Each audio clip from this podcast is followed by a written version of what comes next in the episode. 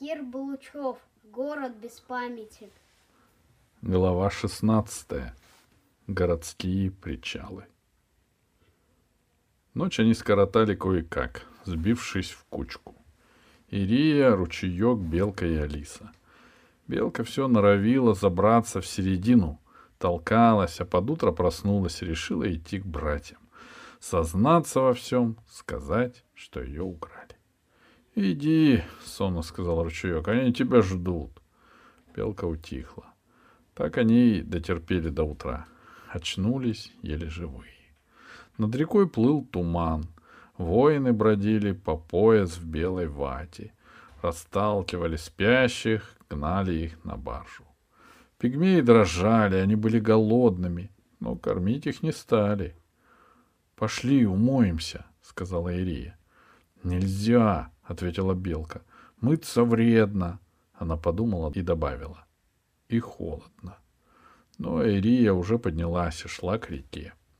Чтобы кандалы не звенели, она подобрала их. Кандалы были тяжелыми, ей было трудно, но Ирия терпела и даже улыбалась, чтобы подбодрить Алису. Белка осталась на берегу и все твердила, что Алиса и Ирия наверняка ведьмы, потому что нормальный человек по доброй воле мыться не будет, тем более холодной водой. Да еще в речке, где водятся чудовища, которые тех, кто моется, обязательно утянут в воду. Алиса побегала по берегу, размялась, стало чуть теплее. Когда они вернулись, оказалось, что их уже разыскивают по кустам стражники. Близнецы хватились Пашки — и их привели к близнецам, и левый крот спросил, «Где мальчик, который умеет кувыркаться?» «Не знаю», — сказала Алиса. «Не знаю», — пожала плечами Ирия. Белка стояла неподалеку, в толпе пигмеев, и молчала. Ручейка нигде не было видно. «Ты мне его найди», — сказал червяк самый толстый. Он выплыл из тумана, словно обрюзшее желтое насекомое. Я у тебя одну девчонку не куплю. Я двоих хотел купить, ты меня не обманешь. Я не собирался продавать тебе моих рабов, — рявкнул левый крот. Он и без того был взбешен пропажей, а тут еще надутый червяк. Если бы не мир, объявленный в стране, я бы не стал слушать твой гнусный виск, — взревел червяк самый толстый. Но ты мне еще заплатишь за оскорбление а девчонку я беру себе. Бесплатно. Правый крот выхватил меч. Воинов у кротов было куда меньше, чем у червяка, но братья не думали отступать. Червяк бесновался, грозил страшной местью. В конце концов его корабль отплыл, а братья со своими подручными еще долго обшаривали остров, споря, утонул ли мальчишка — или его унесли летучие мыши. Алиса и Рия покорно сидели у погасшего костра. Ждали, чем кончатся поиски. Когда Пашку отчаялись искать, Алисе велели перейти на первый корабль. Кроты не хотели терять главную рабыню. Так что полдня и пришлось быть одной среди воинов. Правда, ее покормили вместе с ними. Алиса сидела на корме, глядела по сторонам, старалась высмотреть, что делают ее друзья на барше. Она видела, как, укрываясь от любопытных глаз, за единорогами, Ирия шепталась о чем-то с ручейком. И Алисе было грустно, что она ничего не слышит. Потом, уже днем, берега стали низкими. Деревни пошли куда чаще, по берегам тянулись развалины, но было трудно угадать, заводы это, лаборатории или, может, какие-нибудь склады. Алиса увидела, как ручеек сел у борта, к нему подошла белка, и они оживленно заговорили. Белка спорила, махала руками, сердилась. Ручеек смеялся, даже издали было видно, как сверкают на смуглом лице его белые зубы. И, судя по всему, белка его вовсе не боялась. Забыла, что ли, что он помник? Алиса помахала ручейку рукой, тот улыбнулся в ответ и вдруг потупился и отвернулся от белки. Алиса услышала скребучий голос одного из кротов. — Погляди, брат, Тебе это не кажется странным? Вижу, ответил второй крот. Что-то он сегодня не похож на Бепе. Как только приедем в город, вели его схватить и как следует допросить. Может, это подглядчик помников? И я так думаю, сказал второй брат. Алису братья не принимали в расчет. Они отлично видели, что она сидит почти у их ног, но продолжали разговаривать о своих делах, в том числе и об Алисе. «Жалко, что мальчишка утоп», — сказал левый крот. «Может, уплыл?» — спросил правый крот. «Куда уплыл? В лес?» «Не знаю. За двоих мы бы получили куда больше». «А мы и за одну получим неплохо», — сказал второй брат. Алиса почувствовала, как ей на голову опустилась тяжелая рука в жесткой кожаной перчатке. — Ты, девочка, постараешься? — спросил левый крот ласково. Алиса решила, что сразу соглашаться не стоит. — А зачем? — спросила она. — Затем, чтобы сделать приятное нам с братом, — ответил левый крот. «Я не хочу делать вам приятное», — сказала Алиса. «Вы моей тете руку железом сковали, вы злые». «Не сделаешь нам приятное», — сказал правый крот, — «тебе будет плохо. И тетке твоей тоже. Она не знает, как надо себя вести, если знаменитые поклоны удостаивают тебя вниманием». «Не боюсь, дяденька», — заныла Алиса. «Не наказывайте меня!» «Ладно», — смилостливился правый крот. «Ты старайся, и мы тебя не обидим. Хочешь яблоко?» «Спасибо», — сказала Алиса. «Но не продавайте меня этому страшному червяку». «Еще что не хватало», — захохотал левый крот. «Да этот старый выжига за тебя и кошелька не даст. Мы тебя во дворец поведем. А он сказал, что меня отберет. Посмотрим, ответил левый крот. Мы славные зубастые кроты, все берем сами и никому ничего не отдаем. Яблоко было диким. Алиса его съела, хотя скулы сводила от кислятины. Она продолжала изображать из себя запуганную дикую девочку. Лучше пусть они меня недооценивают, — думала она. К середине дня, когда солнце поднялось высоко и стало припекать, корабли добрались до города. Было тихо, лишь мерно вскрикивал надсмотрщик, подгоняя грибцов. Остальные, разморенные теплом и мирным путешествием, дремали. Алиса глядела на берега, уже густо населенные, и думала, как там Пашка? Добрался ли он до убежища? Нашел ли Гайдо? Нет, до Гайдо он, пожалуй, еще не добрался. Бедненький Гайдо, как он переживает, не зная, куда делась его хозяйка. Корабль миновал высокий могучий замок. На его башне развивались флаги. Алиса уже достаточно присмотрелась к здешнему миру, чтобы понять, что и этот замок построен на руинах большого завода. За замком начинались кварталы города. Город, как все по пути, оказалось полуразрушенным. Люди жили в развалинах, покрытых соломенными крышами, либо разномастной черепицей. Улицы, сбегавшие к реке, были пыльными, заросшие травой и кустами. Кое-где видны были повозки, которые тянули быки или лошаденки. У самого берега Алиса увидела кузницу, Кузнец мерно бил молотком по наковальне. Потом промелькнул небольшой базарчик. Несколько покосившихся лотков с фруктами. У берега покачивались долбленные лодки, в которых сидели рыболовы с удочками. Хилый старичок в длинной синей тоди колотил палкой громадного полуголого раба, и тот покорно сносил удары. Потом Алиса увидела на площади между домами виселицу, на которой висел человек. Вскоре пошли причалы. На причалах было оживленно. Там стояли десятки различных кораблей и плотов. Некоторые с парусами, другие грибные. Корабли были раскрашены, на мачтах висели флаги с гербами. Алиса поняла, что это корабли поклонов и вкушецов, которые съехались в столицу планировать поход против лесного убежища. Кормчий корабля кротов углядел свободный причал, возле которого стояли несколько человек.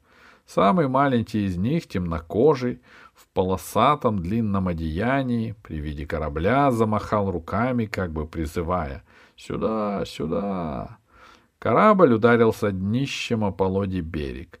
Его занесло течением, надсмотрщик набросился на гребцов с кнутом. Кормчий навалился на весло, один из воинов выбежал на нос и тянул веревку маленькому человеку, что стоял на деревянных мостках. Тот схватил веревку и потащил ее к тумбе. Он замотал веревку за тумбу, а когда он распрямился, Алиса поняла, что это пигмей Вэри Мэри. С корабля сбросили сходни, а тем временем матросы подтягивали к берегу баржу. Братья легко сбежали по сходням на причал. Варимэри склонился перед ними в поклоне. — Мы ждем вас, не дождемся! — воскликнул он. — Повелитель Радикулит грозный гневается. Все поклоны уже собрались в столице и ждут только вас. — Подождут, — отмахнулся правый крот. — Что за спешка? Говорят, что послезавтра начало похода. Кто не успеет, будет объявлен врагом всех поклонов, и имения его будут захвачены.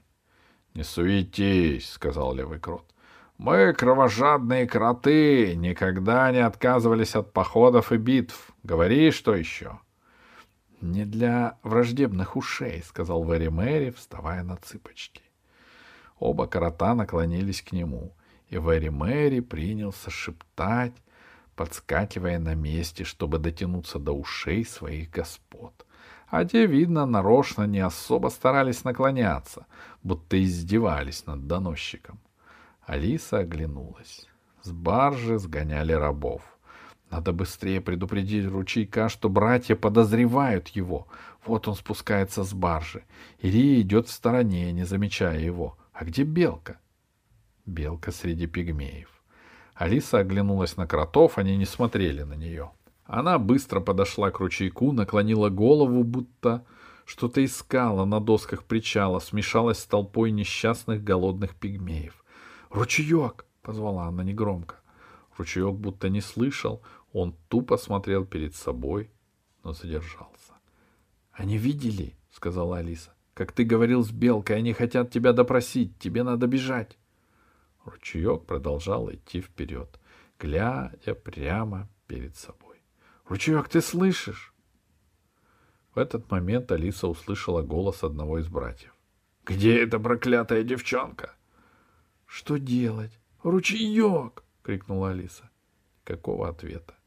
К Алисе, расталкивая пигмеев, уже бежали воины.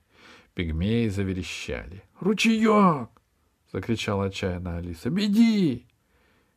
Именно в этот момент ручеек, который шел у края причала, скользнул в воду. Так быстро и ловко, что даже Алиса не заметила, как он исчез. Тем временем воины добрались до нее. Старый сук схватил ее больно за руку, и Алиса, не притворяясь, закричала «Больно, больно, что ты делаешь, Ирия, я к тебе хочу!» А Ирия, поняв, в чем дело, кинулась навстречу Алисе, громко крича «Иди, иди, моя дорогая, что они с тобой сделали? Не смейте делать больно ребенку!» Гремя цепями, Ирия пробивалась к Алисе сквозь толпу пигмеев, что еще больше прибавило суматохи. И Алиса уже надеялась, что ручеек благополучно убежит, как раздался крик Вэри Мэри. «Вот он! Держите его!» На берег, метрах ста от причала, выбрался ручеек. Он бросился вверх по улице, стараясь скрыться между сараями, между сваленными в незапамятные времена и поросшими кустарниками грудами бревен. Так я и знал, взревел правый крот. Я его давно подозревал. Он выхватил меч и бросился следом за ручейком. Второй брат крикнул. «Стрелять! Где ваши луки? Небо вас разрази!» Воины были заняты тем, что пытались собрать в кучу разбегающихся, орущих от страха пигмеев. Некоторые даже и не взяли своих луков с корабля. Но все же за минуту, пока ручеек бежал к сараям, два или три воина успели натянуть луки. Взвизгнула тетива. Стрелы унеслись вслед беглецу. Вэри Мэри бежал к левому кроту, волоча за повод оленя. Но тот только отмахнулся и закричал «Не стрелять! В брата попадете!» И правда, правый крот огромными прыжками уже догонял ручейка. Алиса не выдержала и закричала «Скорей!» На пути ручейка появился какой-то богато одетый мужчина. Он пытался расставить руки и остановить беглеца, но тот сумел обогнуть его, зато правый крот врезался в неудачливого помощника. Не разбирая, кто прав, кто виноват, взбешенный крот полоснул мечом по лицу человека. Тот упал, обливаясь кровью, но это задержки было достаточно для того, чтобы ручеек перемахнул через покосившийся забор и исчез в лианах сада, что начинался за забором. Алиса смогла перевести дух. «Ты чуть все не погубила!» — сказала стоявшая рядом с ней белка. «Зачем кричала? Что, он глухой, что ли?» Я думала, что он не слышит. «Глупая ты все-таки», — сказала белка. «Если бы они его поймали, я бы тебя своими руками убила». «Прости», — сказала Алиса. Она поняла, что в самом деле вела себя неумно. Ирия подошла к ней. Воин все еще держал Алису за руку, но, видно, не знал, что делать дальше, и смотрел наверх, где вдоль забора, размахивая мечом, метался правый крот. — Слушай, Алиса, — сказала Ирия по-русски, чтобы воин не понял, — нас продадут в рабство. Не может быть! Мы будем сражаться! — Ни в коем случае. Ручеек все уладит, он обещал. Нас купит его друг. Веди себя спокойно. Воину не понравилось, что пленницы говорят непонятно. Он оттащил Алису от Ирии, проворчав. «Хватит вам на ведьмином языке колдовать!» «Где девчонка?» — спросил левый крот. Он уже понял, что брату не догнать ручейка и хотел сохранить хотя бы Алису. «Веду», — ответил воин, — «здесь она». Воин подтащил Алису к кроту. Вэри стоял рядом. «Осмелюсь доложить э, ваше поклонство», — сказал пигмей. «Эта девчонка что-то кричала тому, который убежал». «Я и сам слышал», — ответил Крот, недоверчиво глядя на Алису. «Я не ему кричала», — сказала Алиса. «Я мою тетю звала». На причал вернулся правый Крот. Он был зол, он шел, вытирая штаны лезвием меча. Дьявол дернул его сунуться мне под меч, сказал он. Он поглядел наверх. Там за сараями уже собралась кучка людей, окружившая лежавшего на земле горожанина.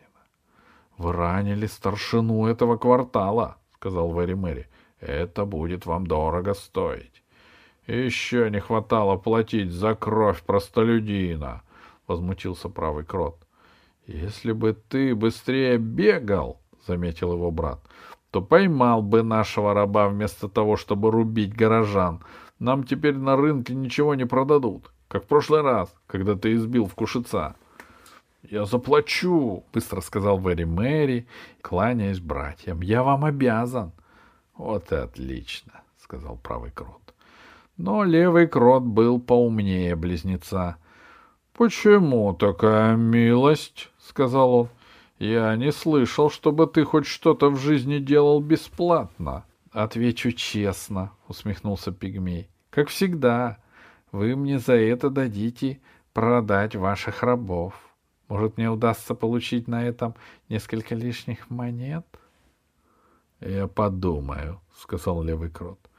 Еще что не хватало, возмутился его брат. Я сам пойду их продавать.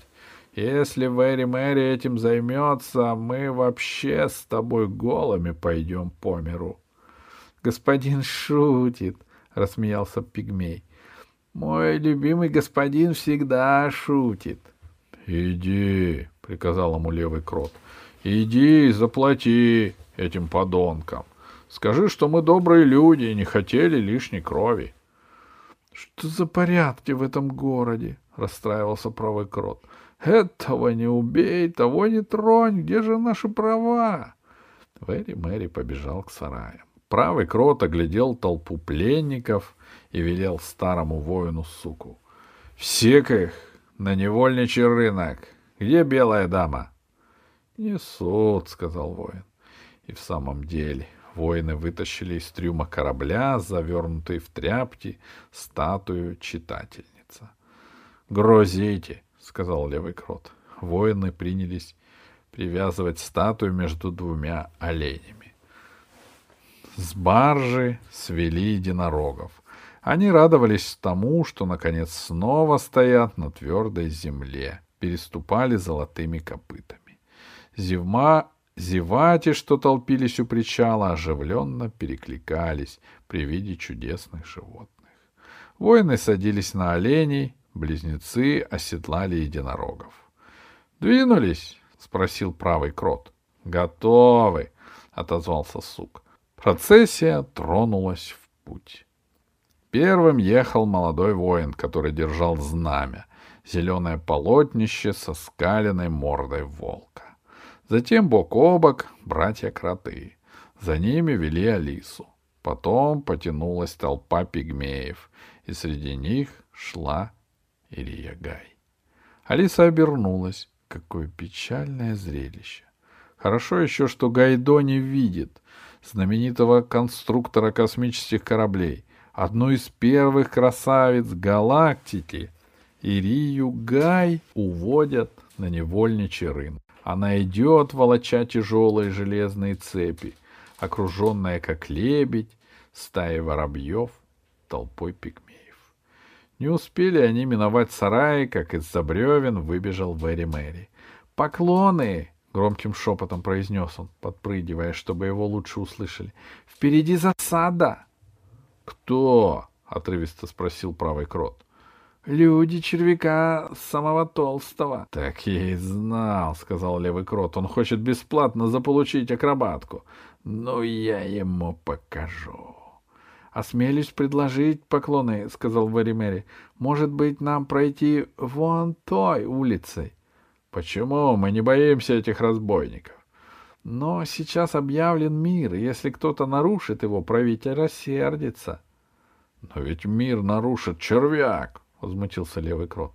«Осмелюсь напомнить», — сказал Вэри что червяк самый толстый при всей неприятности его характера, могучий поклон, который владеет обширными землями, а главное, происходит родственником госпоже Радикулит Фаланди. Вы же просто лесные бароны.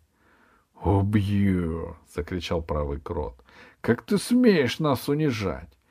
И прежде чем более осторожный брат успел его остановить, правый крот уже мчался, подстегивая своего единорога вверх от реки. Левый крот, а потом и воины помчались за ним.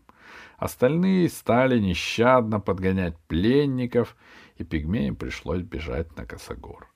Образовался довольно большой разрыв между первым отрядом и пленниками. Когда толпа пигмеев поравнялась с обширными заросшими травой кустарниками и развалинами, оттуда на них кинулись воины в желтых одеждах с нарисованными на них пантерами. Засада червяка самого толстого. Воинов у крота было мало, но и в начавшейся свалке их быстро отдалели, отогнав от пленников. Из кустов донесся пронзительный голос червяка. «Вот она, в голубом, хватай ее!» Сразу два воина тянулись к Алисе, но тут ей на выручку пришла белокурая женщина — Закованная в кандалы, она подняла руки и начала размахивать цепями. Цепи свистели в воздухе, и воины присели от страха. Услышав шум боя, возвратились основные силы кротов. Как метеоры ворвались кроты в толпу, они безжалостно рубили врагов направо и налево, мечи их сверкали, как молнии. Червяк, самый толстый, выскочил из кустов и завопил, подпрыгивая. «Что же вы, солдаты, отважные зубастые червяки? Бейтесь, кротов меньше, вперед!»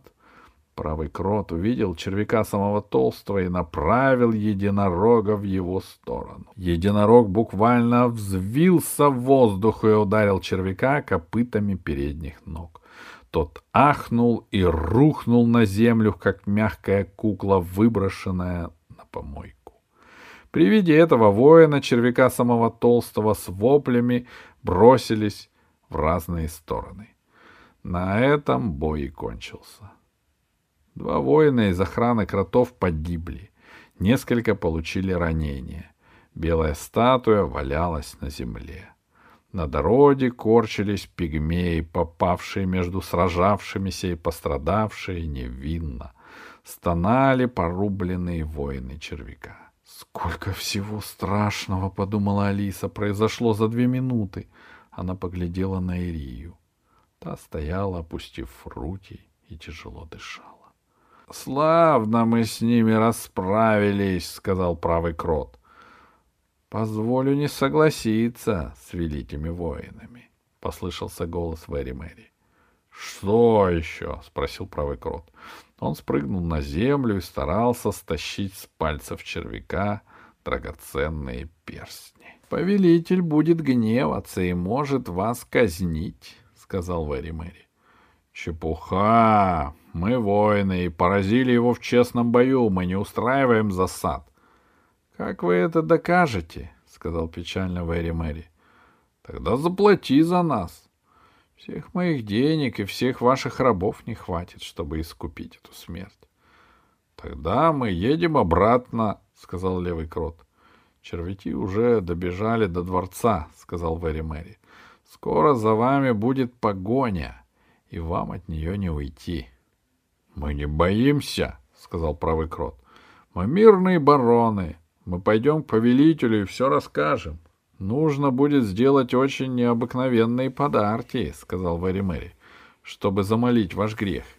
Единственная надежда на то, что повелителю нужны сегодня храбрые воины. — А что мы ему дадим? — спросил левый крот. — Белую даму? «Не дам!» — закричал правый крот. «Когда ее у нас отнимут, мудрецы ее получат бесплатно», — возразил его брат. «Разумно», — поддержал старшего близнеца Вэри Мэри. «Но одной белой дамы мало». «У нас больше ничего нет, кроме пигмеев», — сказал правый крот. «А это акробатка?» — спросил Вэри Мэри. «Из-за нее толстый червяк и напал на вас». — Ни в коем случае! — воскликнул правый крот. — Ты нас хочешь разорить. — У вас еще останутся пигмеи, это тоже хорошие деньги, — сказал Вэри Мэри. — Хорошо, — принял решение левый крот. — Сук, гони рабов на невольничий рынок, девчонку берем во дворец. Он ловко наклонился и, подхватив Алису, посадил перед собой на спину единорога. Алиса кинула последний взгляд на Ирию. «Вперед!» — крикнул левый крот. «Мы должны успеть во дворец как можно скорее. С каждой минутой гнев радикулита будет расти». «Я прослежу за невольниками!» — крикнул вслед Вэри Мэри. Алиса обернулась. Ирия осталась далеко позади. «Ничего», — подумала Алиса. «Ирия в безопасности. О ней позаботится ручеек. А я попаду во дворец и, может, узнаю что-нибудь важное о походе и потом расскажу ручейку.